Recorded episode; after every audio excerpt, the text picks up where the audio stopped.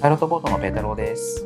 つくるばのぎでございます。ペータローとギーのスタートアップキャストでは、資金調達を中心とした注目のスタートアップニュースを毎回10分ほどでお届けしております。はいよろしくお願いします。まあ、唐突なんですけど、はいサッカー漫画にハマってまして、 おおー、何読んでます青足、ジャイアントキリングを今読み中で、はいブルーロックを先ほど前回読み終わりました。 完全に僕と同じですね。あ、本当ですか。めっちゃおもろいっすね。サッカー漫画って。まあ、青足とジャイアントキリングが分かりやすいと思うけども、戦術チックなんですね。そうなんですよね。スポコンとかじゃないんですよね。そう、スポコンではない。走れとかじゃないんですよ、ね。それがすごい面白い。はそういうことじゃないもう連載終わっちゃいましたけど、デイズは僕好きです ね。 ああ、デイズですね。なんかそれも実は3、4時間ぐらい前にデイズもちょっと開き始めて、マガジンポケットっていうやつで、 あの、最初のフットボールしてるところからちょっと終わって、 めっちゃ走ってるってことですあね。の、はい、途中、途中からのが面白いですよ。あ、本当ですか。まだはスいポコンじゃないかなと思って、あの途中でやめやめちゃったんですけど。あの、スポコン差もあるんですけど、途中からスポコン差なくなってきます。あ、本当ですか。はい。いやごめ、んデイズ50巻ぐらいあるじゃないですか。そのあったっけあるかも。ちょっと怖いなっていう。 これね、面白いですよ。まあ、青足が一番極端だと思うんですけど、すごい戦術なんだよね。そうですね。めちゃめちゃセンスですね。はね僕、これ、漫画全体最近そうだなと思ってて、ミートが悪いとか置いといて、すごい説明チックになってい、ああ、確かにちょっとわかります。 昔ってね、まあ、バトル漫画とかが分かりやすいと思うんですけど、ええ、敵が出てくる、やられる、強くなる、倒す、ピンチにな る、突然力が湧いてくる、倒すみたいな、あのね、論理性もクソもないんですよ。確かに、一回死ん死んだら強くなるみたいなね。 そうそうそうそう。僕一番それの極端なのは筋肉マンだと思ってるんですけど、確かに。そうわ、かりあやすいですのね、筋肉マンって背骨を折られるとか、なんか地上何メートルのところから頭突き落とされるとかやってもギリ生き残るんですけど、ええ突然力が目指して右ストレートやると倒せたりするんですよね。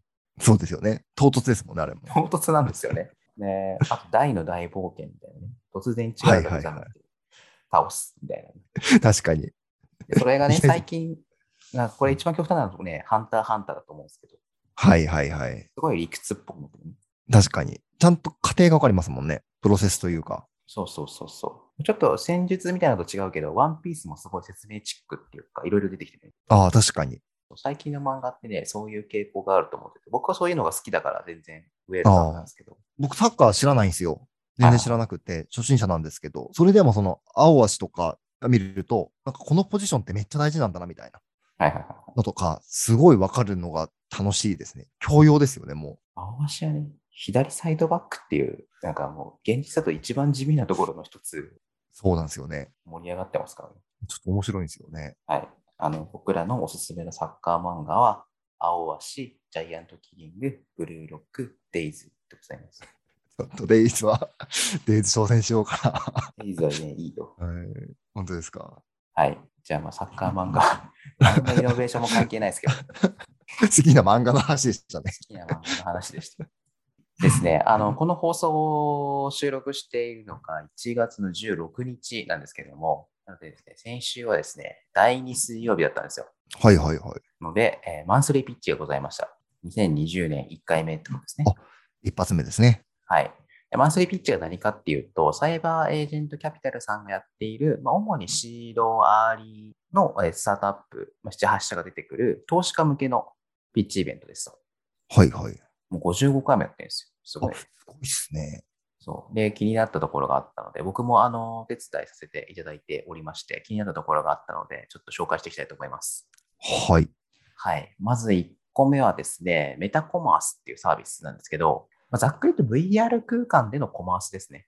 あのー、何個か例が上がったんですけど、まあ、本屋が一番わかりやすいと思うんですけど、まあ、Amazon とかで本を買おうとすると、まあ、青足だったら、青足の、あ、本でつながりましたよ、話が。わ、つながり ましたね。ちょっとこれ嬉しいですね。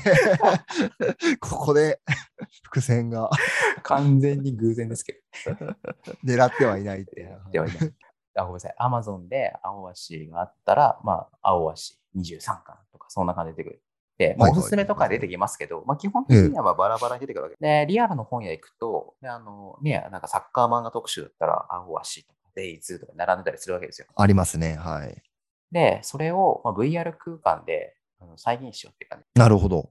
なんか、あ本面白いですね。はい、なんか、まあ、本屋っていうか図書館っていうか、あで、また言っても、あの、リアルの空間ではなくてデジタル空間なので、まあ、UI っていうのかな。見た目は全はい然はいくらでもどうとでもできるんですけど、VR 空間で、まあ、本屋を再現しようっていうプロジェクトですね。い。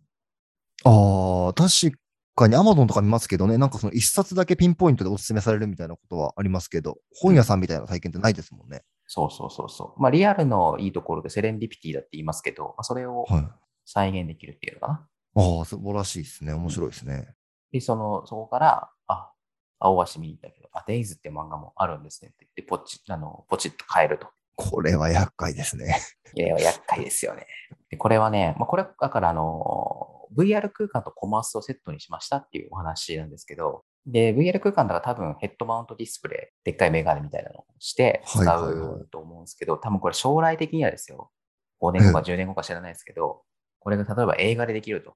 で、はいはいはいまあ映画をポチッと押すと、そのまま VR 空間で VR カスタマイズされた映画が見れるみたいなのできるんじゃないですか。ああ、すまあ、そごいれでをすね。コマースというのかか。どうかはちょっとさておきうんうんうん。劇場みたいな感じですね、もうも劇はや場。みたいな、あるんじゃないですかね、そういうの。で、その足がかりが、これ、こういう、あの、まあ、本とかのコマースだと思うので、まあ、それは分かりやすいかなというところです。はい。はい。次気になったのはですね、提案資料作成クラウドスマートスライド。ほちょっと会社の営業担当になったと思っていただきたいんですけど、う。うん。まあ、資料作成、パワーポで資料作成するのって、まあ、めちゃくちゃ時間かかるわけですよ。まあ僕なんか結構好きなんで、まあ、バンバンやっちゃうんですけど、まあ、一回一回同じようなものをちょっとずつ変えて資料を作るというところであるんですね。それめっさらにちゃありますめんどねくさい。うんうんうん。そうなんですよ、もじゃんそうそうそうそう。まあ、そんという時に使うサービスなんですけど、なんか一個、なんか見本みたいなのを上げとくじゃないですか。で、まあ、そこからコピペとかして、パワーポそれ上げて、別のパワーポにコピペするとか、って言って作ると思うんですけど、その元の見本みたいなやつからドラッグドロップで新しい資料をどんどん作れる。う。ああ、いいっすね。うん。いいよね。いや、なんかその発想なかったなと思って。確かに。大体一緒っていうと誤解ありますけどね。大体構成は同じくなります。なんかさ、渋谷区と世田谷区で、渋谷区と世田谷区だけ変えるものとかよくあるわけだよね。ありますね。的な時に多分便利なのかな。あ、そういうことか。これめちゃめちゃ便利ですね。そううんめちゃめちゃ便利疑惑ですよ。次行きましょうか。これですね、今回の僕の一押しなんですけど、まあ、一押しっていうか、あのー僕にとっては一押しなんで、あの、ほとんどの人には関係ないんですけど、もう完全に僕の独断と偏見というか、僕だけなんですけ ど、ジェニアルテクノロジーズかな。ええこれ、あの、会計監査の話なんですよ。はいはいはい。何かっていうと、監査やるときに、まあ、監査って、例えば、まあ、オギーの会社作る場、作る場が、はいじゃあ100万円の売り上げがありましたって言ってくるじゃないですか。うんうん、で、あの請求書とかあの発注書とか見て、うん、確かに100万円だ、OK っていう仕事なんですよね。うんうんうん。ので、誤解を恐れず言えば、あのもちろん難しいのはあるんですよ。あるんですけど、例えばなんか消しゴム100円売りましたみたいなの、まあ、誰でもわかるじゃん、会計しなくて。はいはいはい。それをなんか請求書見たりとか、発注書見たりとか、Excel の資料見たりとか、通行して、うん、これも100円、100円、100円、うん、総合なし OK っていう作業めっちゃめっちゃあるんですよ。なるほどな。もうなんか、なんていうんですかね。単純作業ですね。 単純作業、そうそうそうそう。まあね、もちろん全てが単純ってわけじゃないんだけどね。まあでもそういう作業もいっぱいありますと。で、しかもさ、その、例えばね、トヨタがさ、レクサス年に何万台売ってるか知らないけどさ、ね、それ全部チェックすると不可能なわけですよ。確かに。だからサンプリング、統計学的に OK な数字を出すんですけど、100件売ってて、まあ、30件やれば OK だよね、みたいな。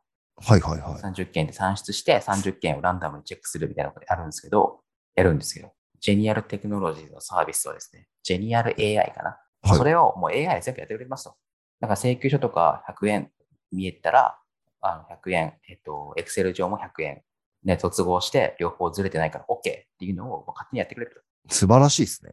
素晴らしいんだよ。なんか、すごい時間短縮されそうですね。